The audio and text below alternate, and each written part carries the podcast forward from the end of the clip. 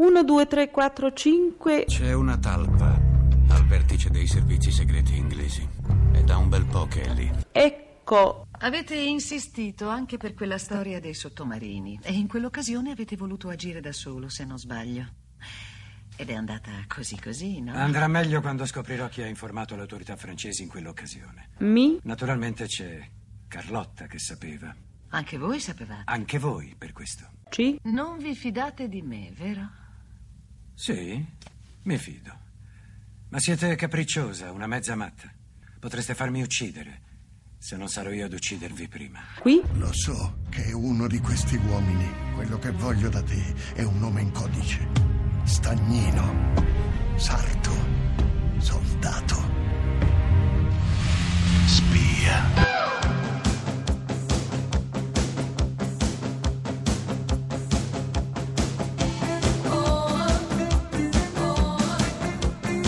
Pezzi da 90. A suffered wink shot down the size of make believe. Punches through his spine of ray. Capitano dello Stato Maggiore di origini ebraiche, Alfred Refus venne condannato il 22 dicembre 1894 da un tribunale militare con l'accusa di alto tradimento. Nonostante i documenti su cui si era basato il processo fossero palesemente falsi, Dreyfus fu condannato quale estensore di una lettera indirizzata ad un ufficiale tedesco in cui venivano rivelate importanti informazioni militari francesi. Ah, in tedesco? Te l'avevo detto che era tedesco. Ah, e allora come si fa? Eh, E ci parlo io. perché tu parli? Eh, ho avuto un amico prigioniero in Germania. Non mi interrompere, sennò perdo il filo. Dunque, excuse me, Sega. bitte schön. Noio? Sega? No. Ha, ha capito? Cadetto. Dopo ti spiego. Noio vole, voleva, volevant savoir. Noio volevant savoir l'idris. Un ruolo importante nella formazione dell'opinione pubblica fu svolto dalla stampa, in particolare dal giornale L'Aurore, che pubblicò un articolo dello scrittore Émile Zola, una lettera aperta al presidente della Repubblica francese Félix Faure, successivamente intitolata J'accuse. Era da tempo che il nostro governo lamentava la fuga di notizie e documenti di carattere militare della massima importanza. Eh. Certamente un'abile spia al soldo di una potenza straniera si era inserita nelle maglie del nostro sistema difensivo. Veniva avvertito lo SCIAS. Sciass. SCIAS, sì, il Che cos'è? servizio controspionaggio italiano a chiappaspie. A chiappaspie. Sì, sì, sì. A chiappaspie. Grazie. Si chiama Sì. così. che iniziava le indagini ed appurava come l'obiettivo preferito della spia fosse il numero e la dislocazione delle caserme sul nostro territorio. Sempre così. eh. L'individuo si recava di fronte alle caserme, scattava due o tre fotografie, poi scappava precipitosamente. Mm. Una volta con il vecchio stratagemma della scarpa slacciata, aveva convinto una sentinella a dargli il fucile. E mentre la sentinella si allacciava alla scarpa, si dava precipitosa fuga. Col Sì. fucile. Ah, Col fucile, sì, in vano inseguito dalla Accidenti. sentinella. Venivano installate delle, delle reti fuori dalle caserme. Ogni volta che l'individuo appariva si spingeva una leva e dall'alto piombava la rete. Ma il furfante con una piruetta riusciva sempre a fuggire. Ah, con la rete lo volevano acchiappare. Sì, Per acchiappare questo con- si chiama acchiappaspie questo. L'individuo si recava poi al ministero avvicinando gli uscieri con fare misterioso e circospetto e parlandogli vicino al viso, alitandogli in faccia, li invitava al bar di fronte, dove con la lusinga di un cappuccino e una pasta cercava di sapere il numero di fucili, di cartucce, di baionette in possesso del nostro esercito. Emile Zola non conosceva l'inglese, quindi quando il terzo processo che gli fu intentato per la difesa eroica che aveva fatto dell'ufficiale ebreo Dreyfus, eh, innocente e eh, a torto accusato di tradimento, lo aveva condannato a un anno di carcere, gli amici dello scrittore lo convinsero a scappare. E partì per non far capire che stava eh, partendo dalla stazione, partì con un pigiama, un golf e sulla mano segnate alcune frasi di inglese che lo statista Clemenceau gli aveva suggerito e che potevano tornargli utili.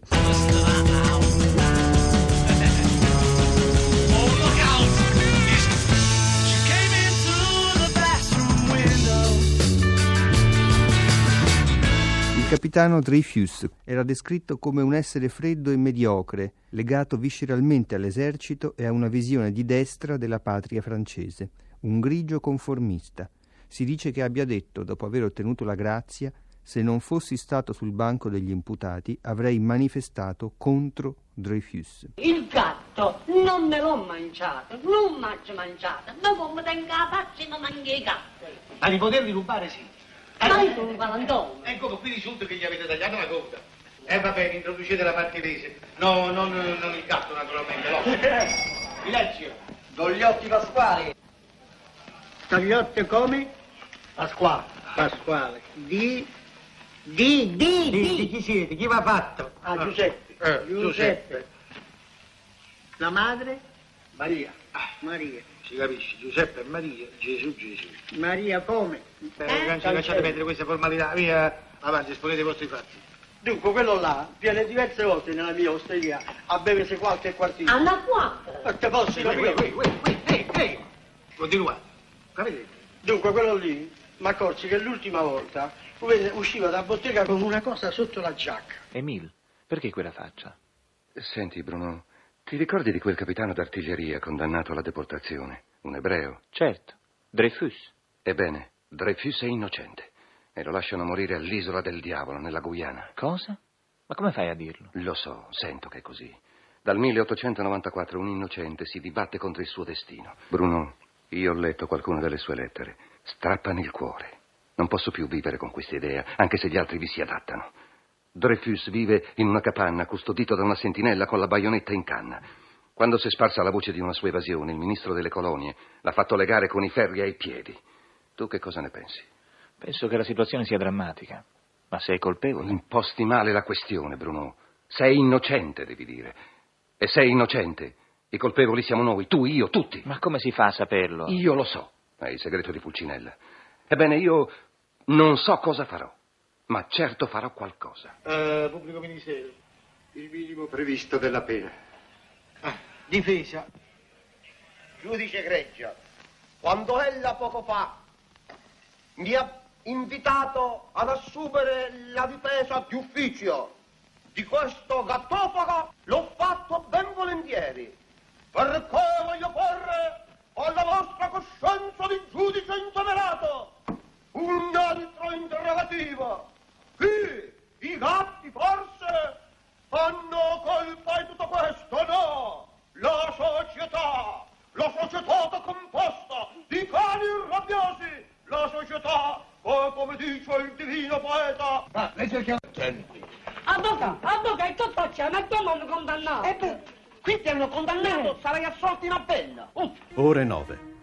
Appena risuona il primo rintocco del grande orologio della scuola militare, il generale Darrà sguaina la sciabola. La fanfara squilla e noi distinguiamo, in un angolo del grande cortile, un piccolo gruppo formato da quattro artiglieri comandati da un sergente, che circondano un ufficiale in grande uniforme. È Alfred Dreyfus. Il condannato alza la testa. La sua andatura è sicura, né sembra che ne sforzi l'energia. Si direbbe che si rechi a una esercitazione. Giunto a venti passi dal generale, il gruppo si ferma. Con voce altissima, il generale Darrà pronuncia le parole regolamentari. Alfred Dreyfus, lei non è degno di portare le armi. In nome della Francia, io la degrado. Allora, Annalisa Barcacci, sei ancora più bella di quanto mi ricordassi. Non chiamarmi Annalisa Barcacci, chiamami Dotti Pompon Barcacci. Ti chiamo come vuoi. Ma vieni qui, ti voglio ora. Ma non posso, mio marito. Tuo marito non ti merita, lui ti trascura. Hai fatto i conti senza di noi, Hormaker. Dovrai rimandare i tuoi piani. Sei uno zero. Come avete fatto a scovarmi? Non mi prenderete. Presto, Greg, la penna Bic. Che cos'è? Volete mettermi una nota? Ridi, Hormaker, finché puoi. Maledetti, avete vinto una battaglia ma non la guerra. Non mi avrete. Allora i due agenti licenza decidi e si lasciano sfuggire il cattivo. Beh, almeno non ha a circuito la signora Dotti Pompon Barcacci. E l'onore del ragionier Barcacci è salvo. Forse quello no. Volete dire che... Oh, siete incorreggibili. Ciao, soldi spicci. Pezzi da 90. Pezzi da 90.rai.it